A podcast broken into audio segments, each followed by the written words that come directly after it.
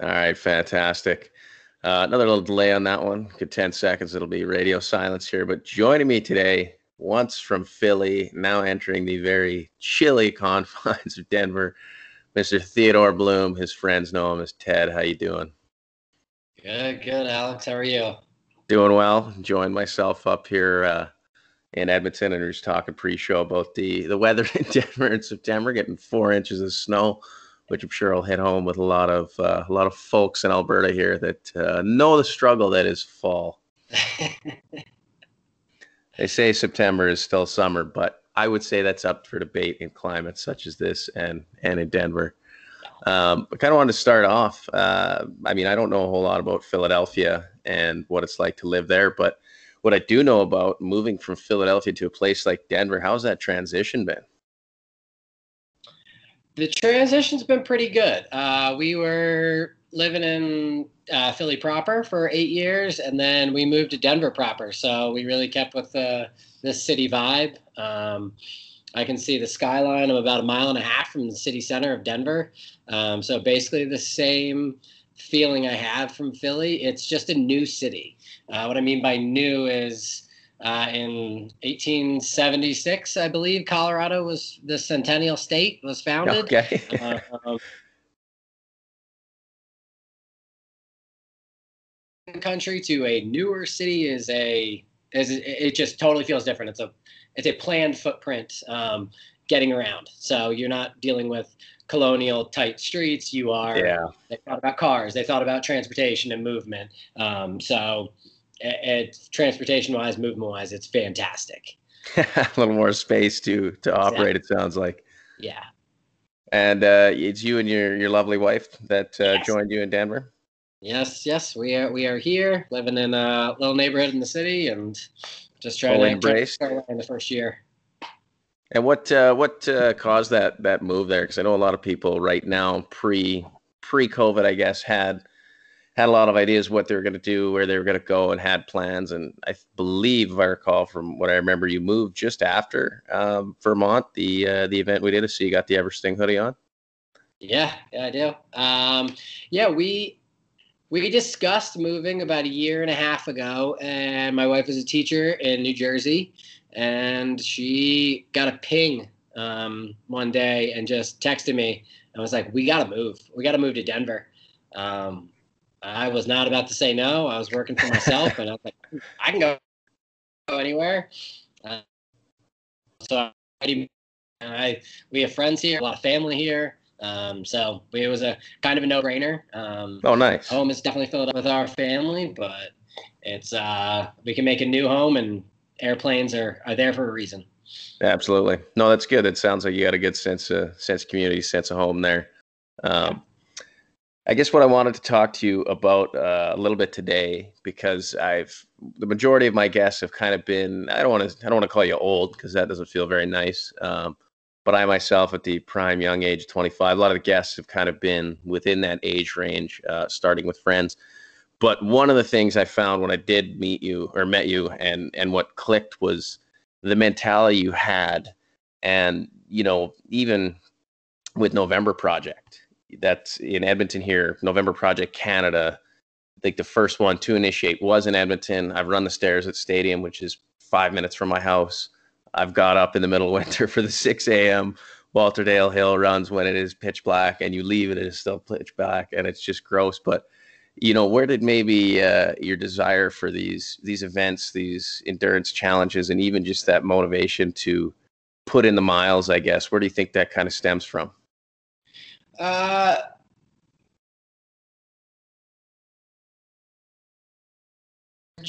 um, and then they kind of, I felt kind of thrusted into this professional realm and world. Um, you're nine to five in an office.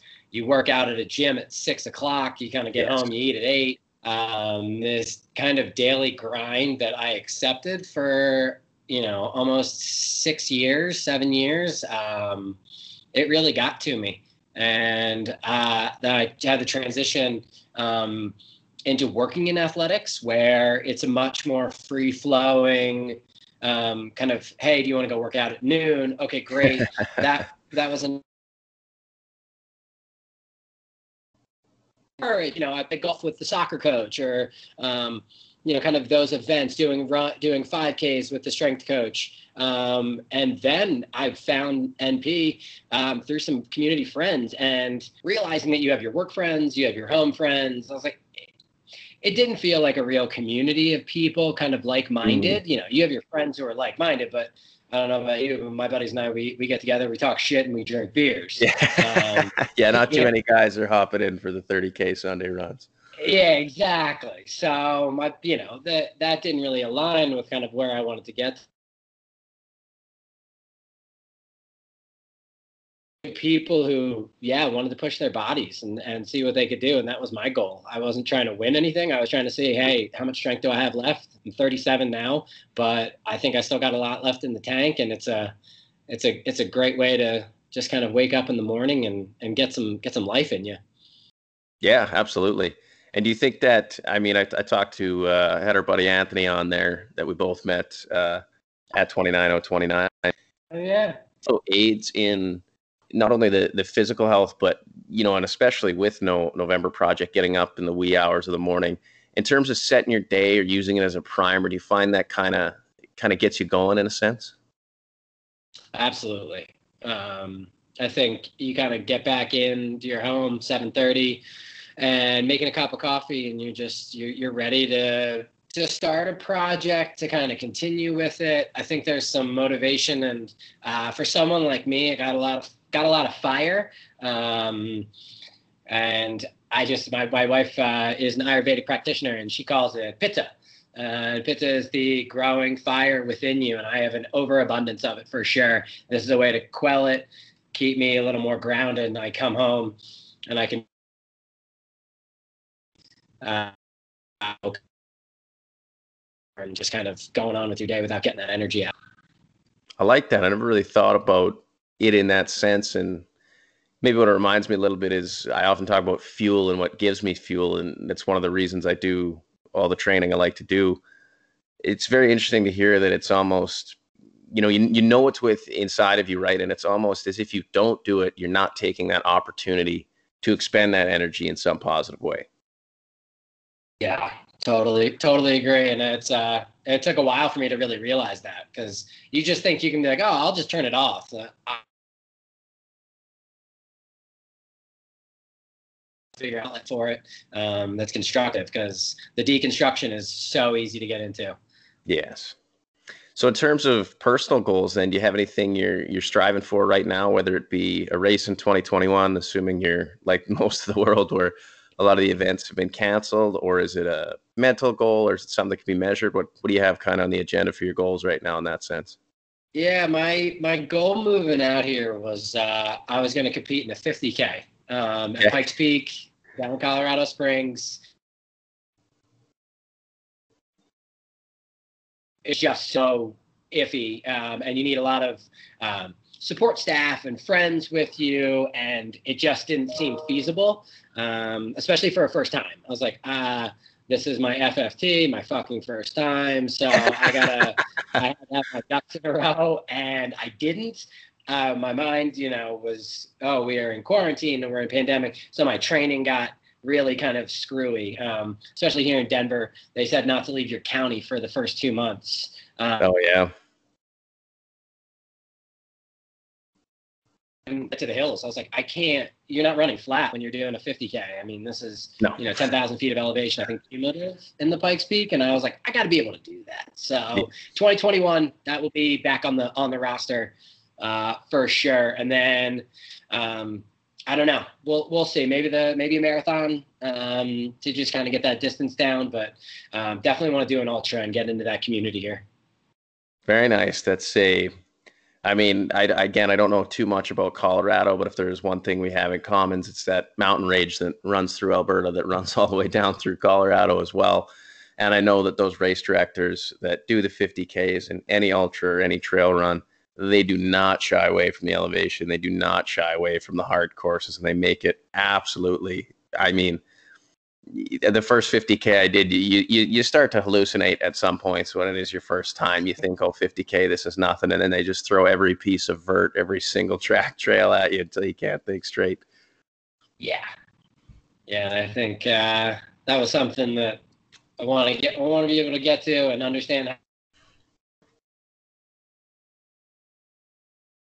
Know, calories in, calories out at 29 29 because I you don't think about it until you need that fuel and yes. you got to be constructive with it. And if you're wrong with it, your body just lets you know and you can't keep going. I wonder if people understand. We obviously have done a few of these events. That preparation and how much preparation it does take. I remember even Kevin, who was there at the event, he kept asking me, How much should I eat? How much should I eat? How much should I eat? And, you know, I thought the brilliant analogy from, I can't remember the gentleman's name who went up on stage. He said, Imagine a bathtub with a hole in it. you start with a full, full tub of water and it's got a little dime, you know, sized hole in the bottom. And that's your fuel level at all these races. The goal is never to be full, but you certainly can never let that bathtub run out. And if you do, just like you said, it's it's too late. There's nothing you can do. No.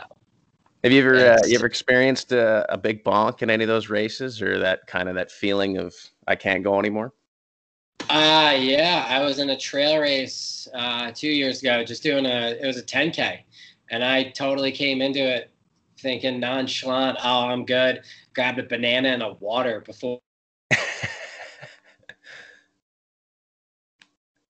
and it was a humid day I think you climbed over 3,000 feet altogether in this park.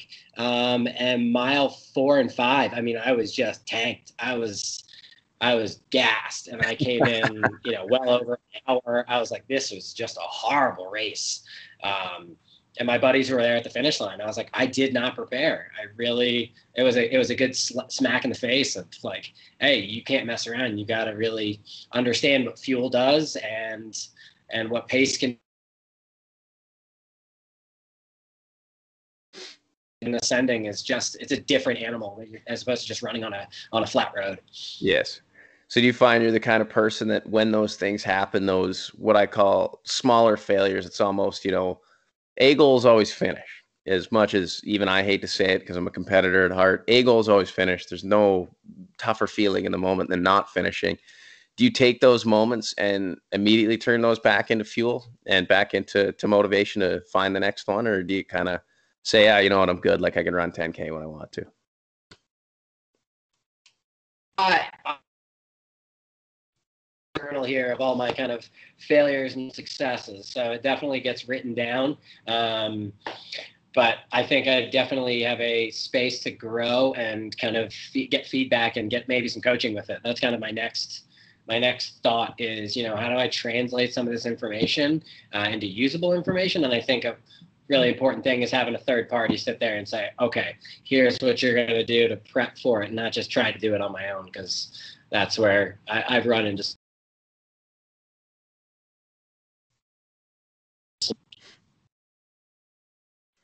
So, are you? I guess even on that note, because um, I'm kind of in that spot as well, where I've.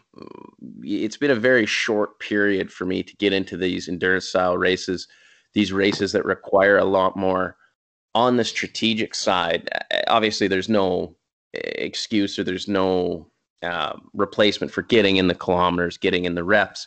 However, there's this added element of you have to keep your wits about you. So when you write those things down, have you always been that that type of person, maybe even in in your general life, uh, to write things down? Because I know I don't, and I would love to do more. You know, I think Goggins refers to them as, or not Goggins, in I'm reading eight weeks to seal fit and after action reports, right? And how huge it is to to go back and look at that. Is it something you do in, in other aspects of your life, or is that kind of more just for for this? Uh, no, I do. I do it for almost everything. I try and plan out my week, and then big events. I kind of will make a paragraph.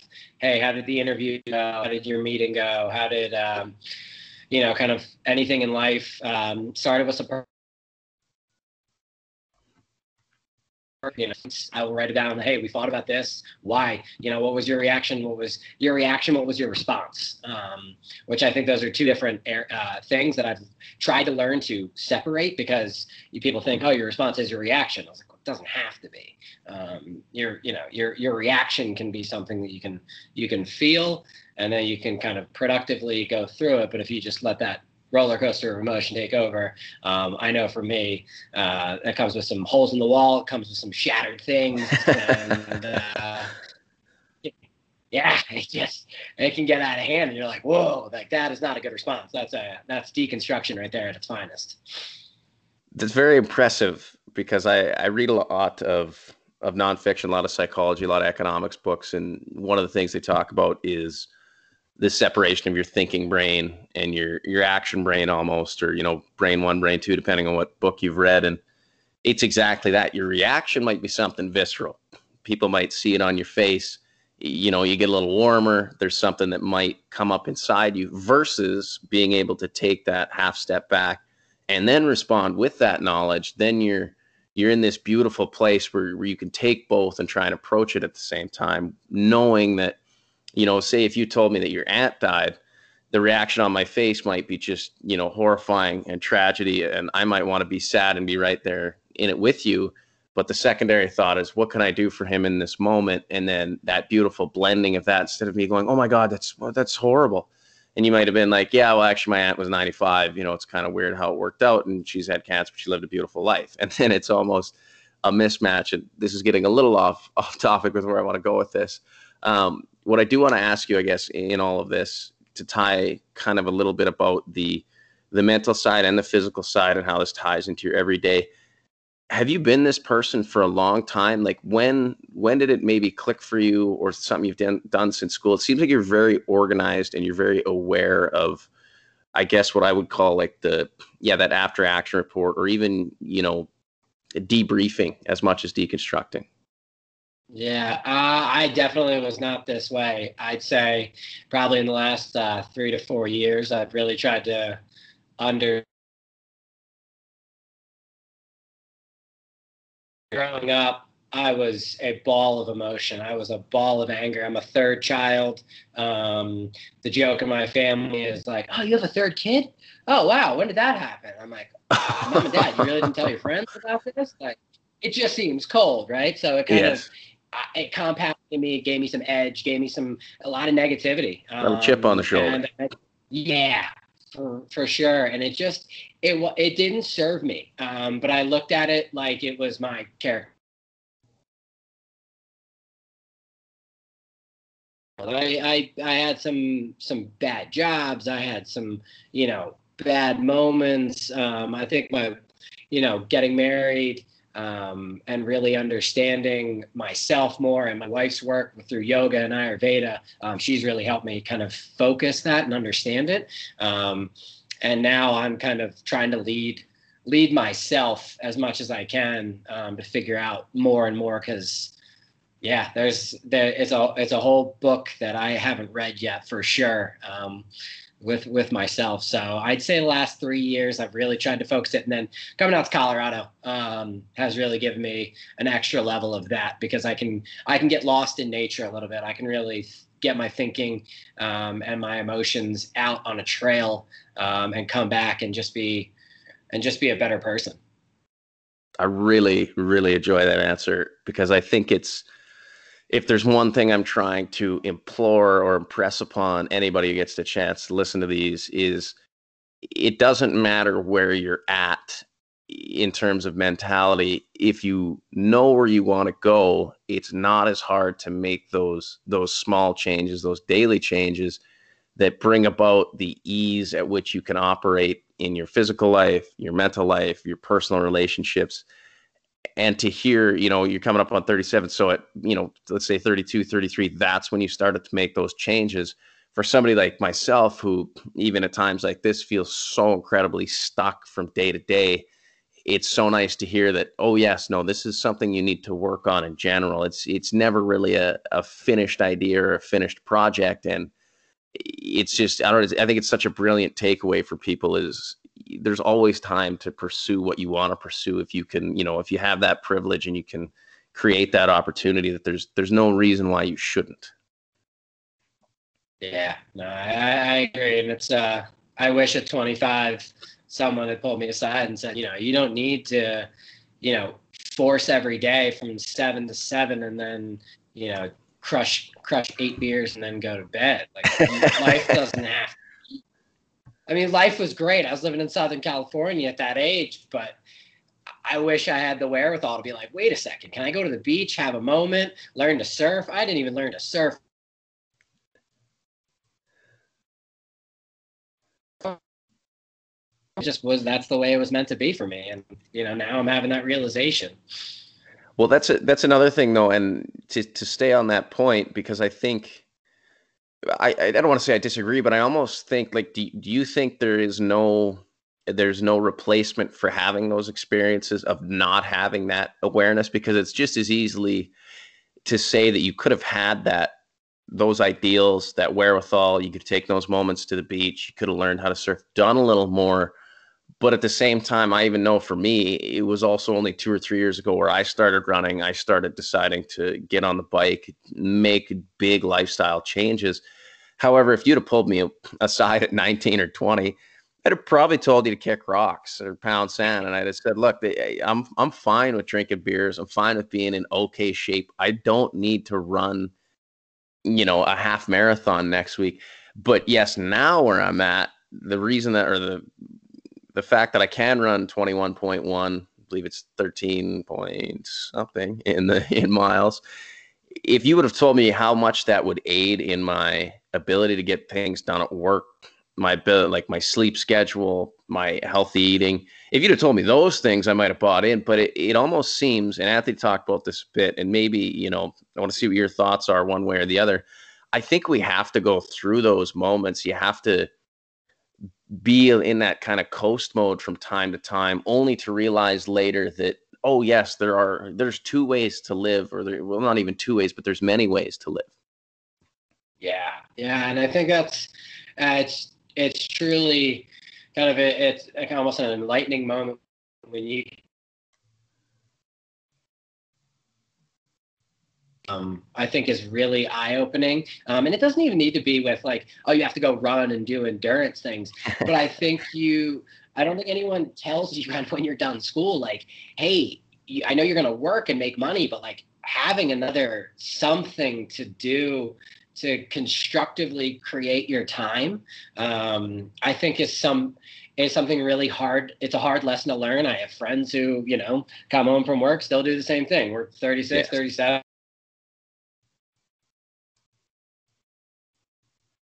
unhappy. I just you know i kind of we just have different goals in our life to to explore. And i think that's um you know something that it, are you in search of it or are you not in search of it? I don't think there's any right or wrong answer. I just think yes. you know once you kind of if you if you're down to search for it it can be real fun. I mean it can lead you to vermont and you're hiking up a mountain 21 times and like, people like you're crazy. I'm like i know but it was amazing. You know it's hard to describe it is it's it's as if we realize a little bit more about ourselves in those moments that's one of the biggest beauties of why I enjoy those events and why I implore people to try, you know, just even a little bit more than what they're doing. And I agree wholly with the statement. It doesn't have to be endurance events. It doesn't have to be eh, these crazy goals. It can be something as simple as spending a half an hour outside just to just to get your thoughts together.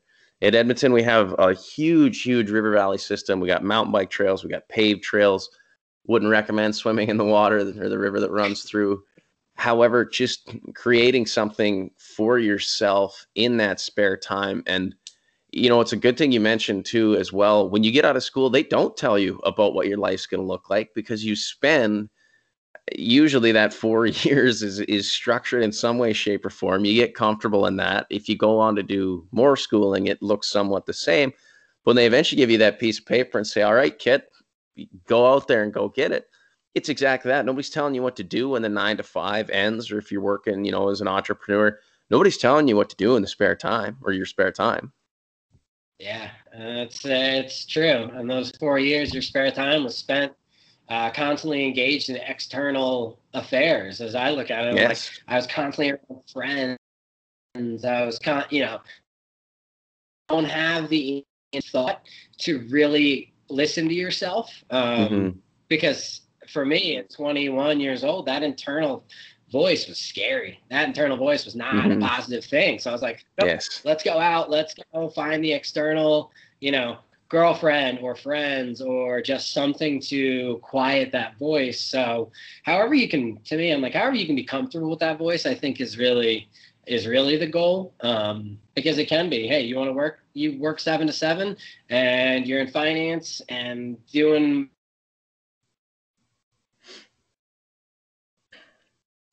whatever you you know you can do for yourself um, i think you find your moral compass that way too and i really realized my moral compass is it's it's pretty it's got a pretty high degree and i can't just you know crush crush through work and and be satisfied with it. That's uh that's very interesting. I it's another thing i didn't really look about or think about in terms of that that moral compass or that direction. So in that because i kind of want to stay on that and it's it seems like a long transition or a longer transition especially when you can break it out through those years. With being in this pandemic with the move with a lot of bigger changes, whether they were planned or not, or how long they were planned out for. What have you realized maybe about yourself in just the you know last six to twelve months about yourself that maybe you didn't realize um, about yourself? You know, even a year or two years ago. Yeah, um, that's a good. It's a really good question. I think there's been a lot of growth I've had. Um, I think coming out to Denver, um, everyone definitely views Denver, Colorado, much more organic, free flowing way of life. Um, and I, I can definitely see that. I agree with it. The intensity um, and the grind, I don't think it's every day, a huge tech scene um, and everything. But I think for me, and what I've tried to do in finding my next journey in my career, um, is to find something, find a company, find a people, um, a community that I really believe in. And I have, I'm not fully t- full time employed right now. Um, been looking and interviewing with companies and that's the first thing i tell them is i tell them why i applied to the company i say hey i really agree with the way you're doing x y and z um, that seems like a really good step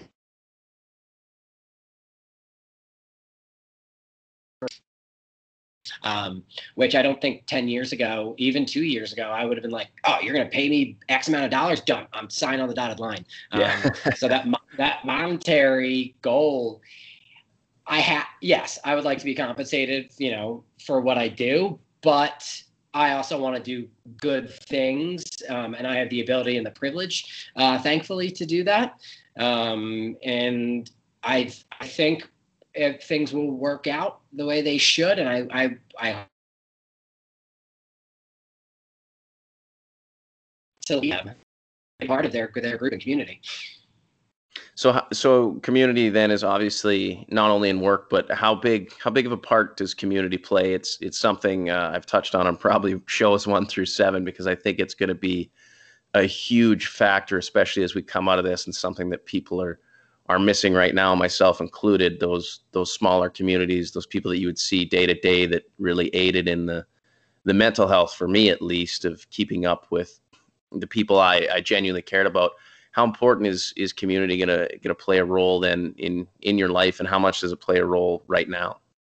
Yeah, um, it's uh, unfortunately, I mean, right now my family community is really large in my life. Um, we like to say pods. Um, we laugh and joke because I'm like, oh, cool, my family up in the in the mountains. I'm like, oh, it's a pod.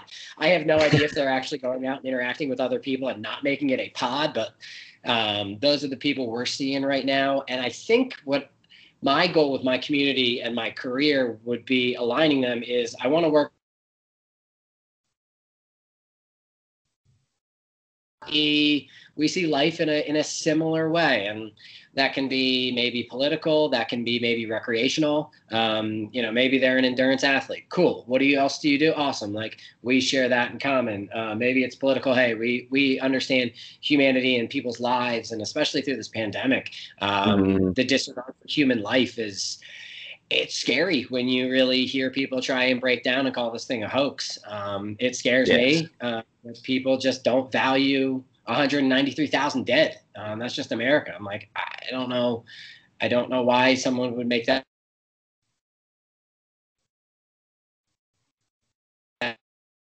So I think it kind of come from a couple different places, but um, yeah, I think outside the monetary, hey, let's just go make money. I want I want to be aligned with these people's views and philosophies. Um, I think first and foremost. That's brilliant. That's actually a, a, very similar sentiment to the last guest we just had on, and it's something I'm hearing a lot more. And it's it's interesting when you have these longer conversations with people because I found even with at work, there's a lot of people I feel that I know in terms of I could tell you about their family, I could tell you about a few of their interests. I could I could write a one page bio, I guess, on on these people. However, to really understand what drives people and what aids in in having that sense of you know, I get I, I would almost call it pride. It's it seems to be something that this generation, my generation, uh, I imagine you're probably, as far as the the data people are concerned, we're in the same generation. Yeah. I However, so. I think there's there's a large commitment, and it's it it is a large part of what brings me hope moving forward. Is that we're conscious about the other people that we could have an impact on, and from the l- most small of interactions to the largest of interactions just the ability to be conscious of that, I think, is going to be so huge in creating a world that we find sustainable and human driven sense of community and genuinely inclusive. Yeah, yeah, I, I 100% agree, and that's one of the things I think November Project definitely preaches about. Um, you know, big thing that understanding of you know we we have that sense and i think more companies are taking that into its into mm-hmm. its credo and trying to find that. Um, and it's not an easy you can't just come out and say hey what's your philosophy on humanity? Like you know that's you got to really a personal relationship with somebody and you'll get to know them. Because um, i think the scariest thing for me i say scary but is finding out your you know maybe your family member is actually just doesn't regard the say, humanity in the same. Like you know my dad and i see the world very differently. And i think mm-hmm. if a mm-hmm. couple of years ago you asked me how you view it i'd be like oh no we're same very similar. Like we both understand this. He raised me you know to view the world like this. And now i'm like whoa man it feels like we're on the opposite side Yeah, it's definitely a, a strange place to be, especially when it is family. Yeah. I find with, you know, even my parents, it's a it's a brilliant blend of almost ignorance and bliss sometimes out of my dad to the point where it's you have a tough time arguing with him because he just hardlines the well, you can only control the things or sorry, you can only worry about the things you control and try not to worry about the things you can't. And that's a great way to approach life if you're trying to eliminate emotions, both positive and negative, and really hone in on what you can control. So I appreciate that aspect. But then you look at my mom, who, even in her own words, finds she's always kind of pegging where she is at with other families or other people in her position and it's it's not a competition for her as much as it's just somewhere to kind of peg herself in the system and as yeah. you know i mean just sons in general to to people that's exactly what it feels like especially as the years go by there's things I would say the same. Where if my dad and I were sitting down at, at the kitchen table right now, and you asked us the same question, we might write the exact same answer, line for line, word for word. Yet you ask us something about. Uh, we debated for half an hour about whether genetics or um, or work ethic plays more into creating superstars and the gap at the top levels of major sports. And wow. he was all over the he was all over the genetic side. And I said, no, I think it's hard work and and work ethic because I think those people at the top that are the outliers of the outliers are working that much harder. And he said, no, there has to be something in them that everybody's exploited their genetic talents to a point, or sorry, their work ethic to a point where everybody's equal. It just so happens that the way that person grew up, or there's something in their DNA that truly makes them better. And we we sat there 15 minutes discussing this as if we were on a TV show, to the point where we both saw yes, but I think that's the thing. Uh, so in terms of this self-reflection in in my at least in my lifetime i'm really hard mirror, is there things you're still during this time that that bother you in a sense? Like you've well, uh, four or five Uh, uh, you were breaking up there. What, was the last question? Oh, pardon. I don't know you. Uh, that's all right. We're a small shop operation. In terms of of remaining in the this pandemic and and the period of self reflection, are there still things day to day that whether they bother you or you find concerning, or have you found you've adapted quite well at this time? Ah, that's a good question because I think there's so many things that can be concerning, and I think this is where um, the self-reflection and kind of isolation has played role for me because I can run the lake, I can go off into the mountains, run a trail, um, and kind of process through it because I think you're, you know, it's really interesting. You brought your dad up the control, what we can, and what we can't, and getting this like over it's almost overwhelming the sense of can we make change? You know can we make change? And i i like to think on the positive spectrum like hey i'm one person but you know if i can just explore and talk to people um, and just do the right thing then i'm making a change and i'm making a difference. Um, whereas i think you can get down the negative route or you can get down the route of just you know, no, we're not going to do anything. It is what it is. And I think for me in this time of, uh, you know, kind of, I look at it as an opportunity to to explore, try to stay positive, and uh, feel like I can still make a difference. Um, because otherwise, I, I think I would I would spontaneously combust. Fair enough. So it's you know it's interesting too because I, I completely agree in the sense that you need to find those positive feedback loops when you do adapt. If you don't it's very easy to get this term i use often is, is plugged in where my screen time shot up probably 10 20% right at the start of this has done nothing but seemingly rise. And i'll find myself just going through news articles on news articles to the point where i think okay, I'm informed, but now it's getting to the point where I'm almost creating my own sense of paranoia or my own sense of things are bad solely because I can go find what's bad in the world. Yeah, I uh yeah. Uh, it's it's the the information age which I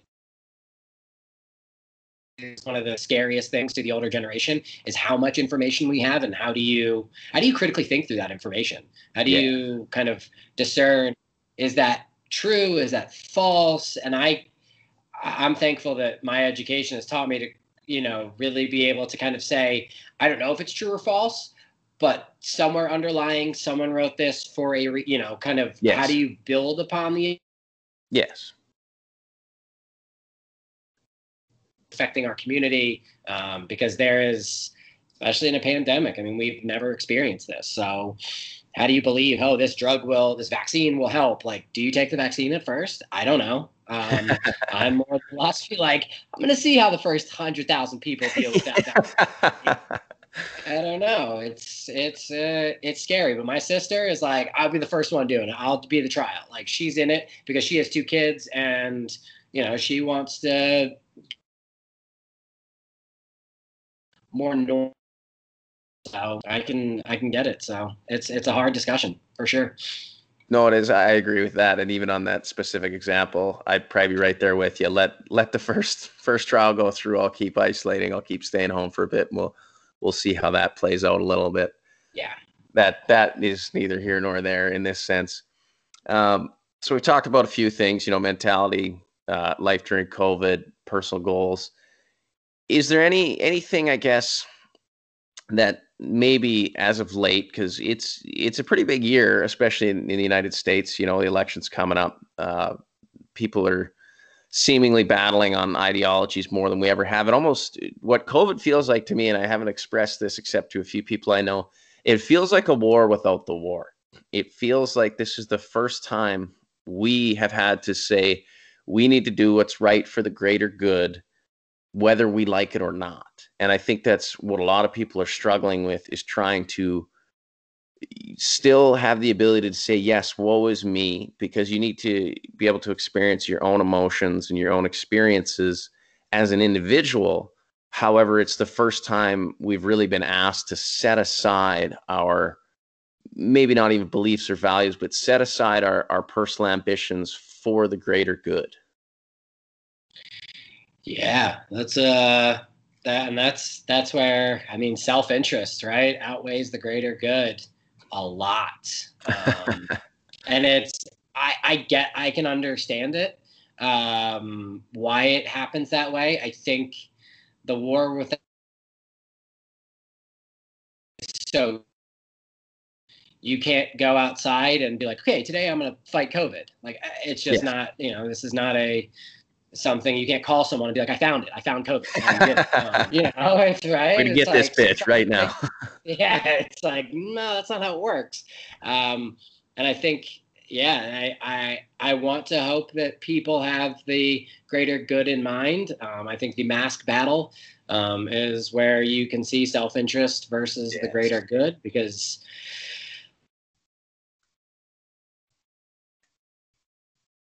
Or Yes, uh, twice now in, this, in the pandemic, and you have to sit on a plane for three, four hours, and you know, you to me, I'm going, okay, this is this is how it, it is. It's fine. We'll we'll get through it.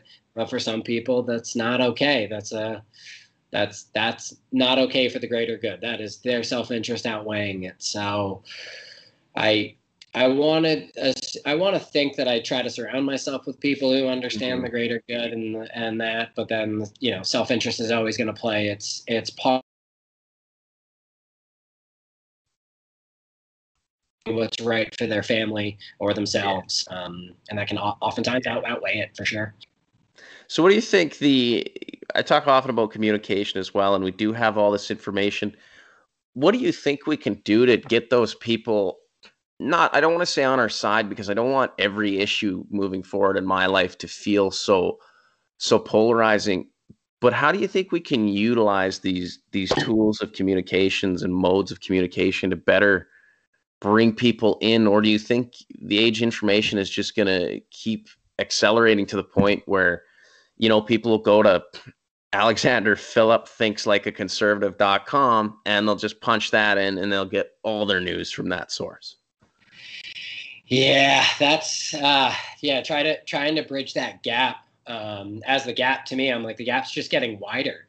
Yes. People are getting more divisive and they are they're it's almost again it's like a war without a war. They feel like they're they're planting their flag down for what they believe in. Mm-hmm. um, and to me i'm like but don't you believe in human you know the greater yes. And there it's it's definitely coming uh, to a divisive state. And i think the information age uh, I think we'll only get bigger. I think we'll only get, um, you know, more separated. Uh, and I think through education, hopefully through education, um, we can get people to really start understanding, you know, the middle to critically think, um, to understand, understanding history too. I've taken a lot of time in this pandemic. Um,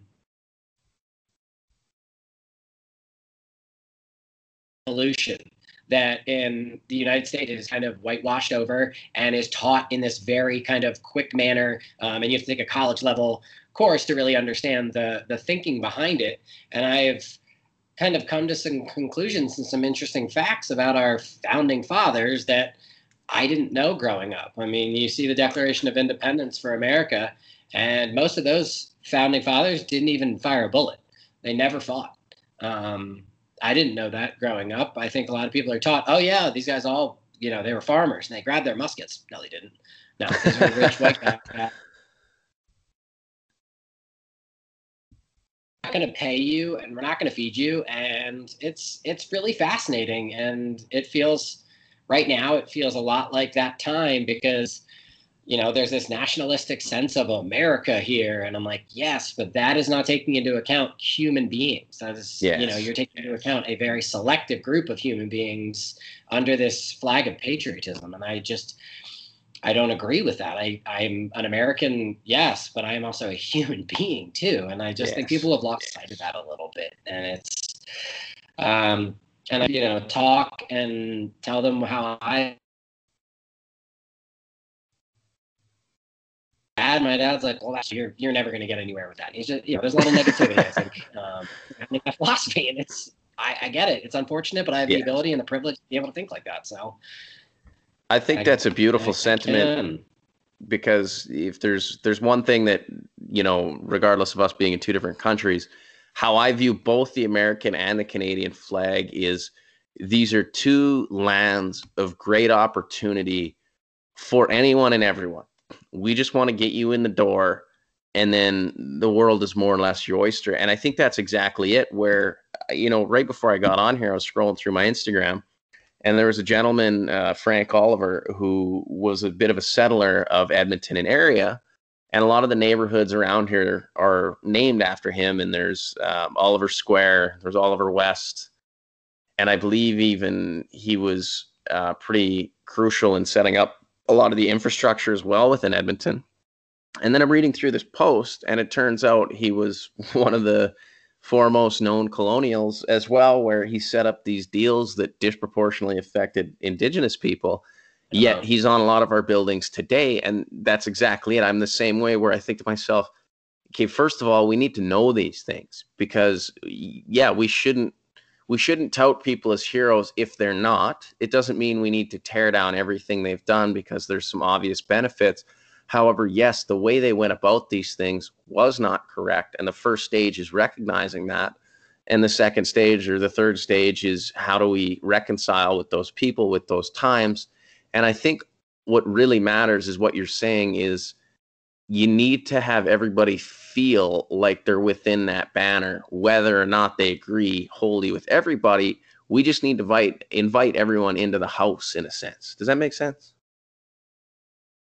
Absolutely. No, I think that's really well said. And I think it's, uh, I think this is where the education of our history comes to because I don't think, I don't think your point of that is to, you know, ban and cancel Frank Oliver, but we have to know how did this come about? You know, what, yes. what, what proceedings led to this? How are these people affected? Um, you know, and everyone will say, well, that's just how it was in that time fine. Can yes. we learn from that? Can we right. can we not repeat that history? That's all I think is the, really the most important part because I think history often a lot of play. Oh, what do you mean? This is overt racism, or this is systemic racism, or this is, you know, these areas. People are like, no, that's not true. I was like, no, this is, you know, this is hundred years old. This is yes. how it's, it was created. There's a there's a reason behind these things. It is. There's there's an undeniable. I mean, we have all the information if we want it. It's almost as if the people on the other side, they just don't want the apple cart disrupted if they don't have to. They just want to go along to get along for as long as they can go. Yeah, yeah. Which is, uh, I mean, your head down and consumer. Um, and I've been that's been my kind of the last month. I've really thought about you know being a, a producer or being a consumer. Um, mm-hmm. It's harder to be a producer. Definitely harder to produce and speak and kind of get um, your thoughts out there, your ideas out there, your projects out there. Um, then you know I can go to Walmart. I can grab all the stuff I want and I'll sit in my house. Yes, like, cool. That's you know, and I, I think that's a really valuable um, thing to understand and learn and to teach. Um, I think I don't have kids yet, but uh, I think that will be a big philosophy. Like, hey, let's get outside. Let's see if we can body their mind. Um, as opposed to sitting there, I think that you know the screen time um, has been up so much in this pandemic, and that you know kids mm-hmm. are just mm-hmm. consuming. You're just yes. you're just grabbing things, and I get it. Parents are you know tanked, but I think we can we can try to be better I agree. I think it's it's almost a general level of awareness, and I am far from potentially, you know, those stages in life and having to think for others in a greater sense of dependency, not the greater, you know, good of my communities or the good of the people I know and care about right now. However, that is going to be, I think, one of the largest balances moving forward is how do you remain mindful while also remaining in this sense plugged in and you know can we strike can we strike that balance and have not a standardized version of it but can we put that out into our little circles and say hey here's what we've done to create a physical space that's comfortable a mental space that's comfortable and what that looks like is x amount of screen time or x amount of outside time or community time whatever it is. I think that's going to be one of the biggest if not the biggest challenge for the generations even below me that are that are coming up through life no, I, I agree, and it's it's easy, I think, for you and I to say, you know, we can, oh, just get outside and do this. Like, yeah, not parents. You know, I'm like, I'm not a parent. I don't know what your capacity is. I don't know how much tank, how much fuel you have left in your tank. Yeah. How big, your, how big is your bathtub? And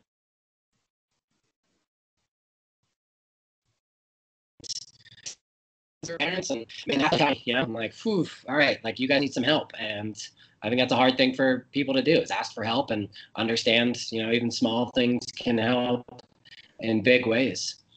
Yes, just eat, yeah, even helping everybody out, you know, mowing your neighbor's lawn, picking picking somebody's kid up from school if you can, like just those little little acts of gestures, you know, that might take a half an hour out of your day, but might create three hours for somebody else or an hour and a half for somebody else and I wonder, I really do wonder when we do come out of this, and I hope that the general, I know that my communities that I'm a part of will likely swing in the direction of, yes, we need to start seeing people again. We need these gatherings. We need that human interaction.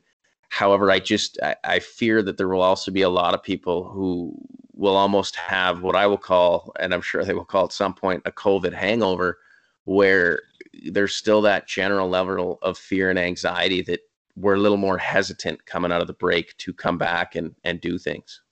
Yeah, yeah, I agree. I agree. So I want to ask you one more uh, one more thing before I, I get to the finale because the finale I like to yeah. leave kind of kind of a bit of a soapbox opportunity for the guests. Um, goals and dreams going forward. Obviously, they can be a lot of different things, and you know we brought this up. We brought this up yesterday a little bit. Is what do you want your world to look like or say this had never happened but now that it has it'll it will give birth to a a period of regrowth a period of restructuring a period of reflection all these things that covid has forced us to do. Are there things in your life that you're going to be looking forward to when things resume or is there a an ideal an ideal in your head that is missing a little bit right now um, I think the goal for with life, you know, when and if life kind of resumes, get gets back to capacity. Mm-hmm. Um, mm-hmm. I hope we can. Um, I hope people realize they can vote with their dollar um, in the biggest Ooh. sense that supporting small community restaurants, shops, and areas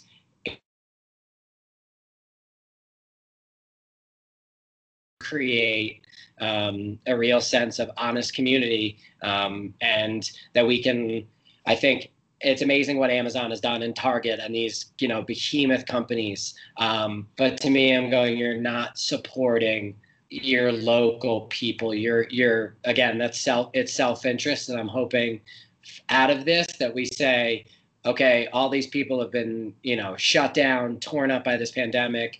Let's get them revived. Let's really go out on our main street um, to have a slice of pizza and shop in a local bookstore. Um, I think that is something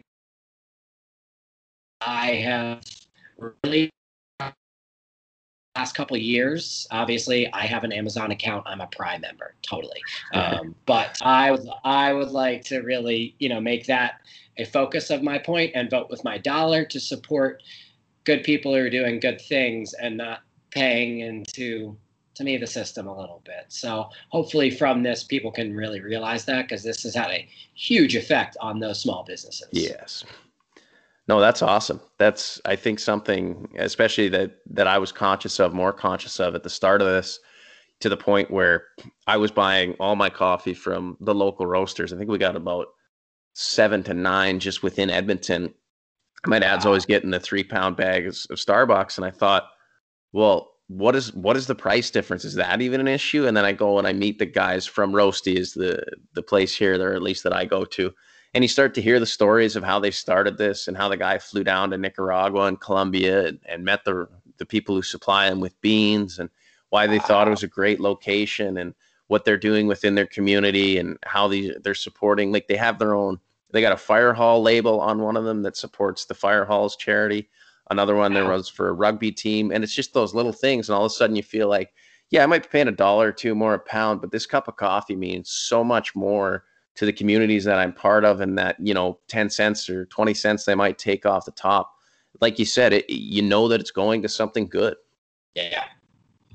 Totally, totally agree. And I think coffee is an easy place to start too. Just uh, you know, I think that's it's something people regularly do. Why not have an impact through your cup?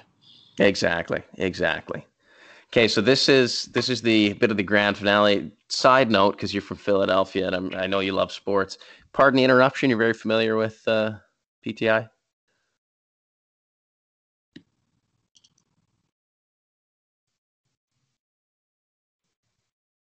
Sorry, did I lose her? Did you, or did you hear that? No, I didn't hear it. Pardon me. Sorry, I have some serious issues on that. Are you familiar with the show? Pardon the interruption. PTI. Yeah. Yes, I am. I figured not a lot of Canadians are. I just wanted to ask as a bit of a side note. Consi- consider this the big finish, then. So I've always yeah. wanted to use that.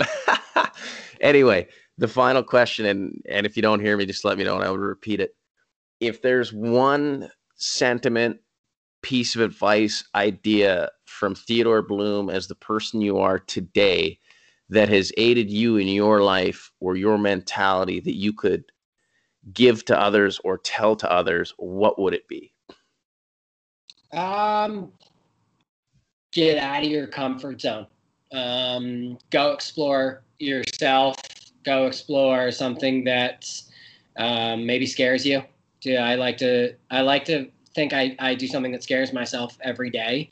Um, can be just from reading an article that I might not want to click on because I am wary about the effect that'll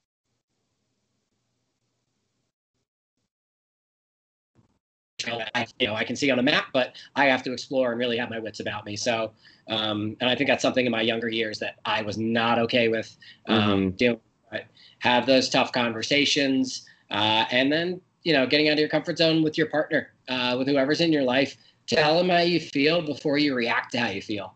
Um, you know, if it, if it's something they can do uh, better, if it's something that that has affected you, I think that's something that I'm continuing to work on and grow with. But I think it's something that you know push it down, they hide it in, and they don't say, you know, mm-hmm. hey, that really that really affected me. And I think that's a big big area that we can all get better with. That's beautiful. I, li- I really like that. And I think the one the one thing that hasn't been said that a lot of people have have touched on is don't only do it for yourself, but do it for the people that are closest to you, and and it's it's it's only going to be positive. I think. Yeah, I agree. Well, it's been an absolute slice, sir. Uh, do stick around post show, uh, but I will hit stop recording. And uh, yeah, thanks for coming on. Hey, thank you, Alex. Appreciate it.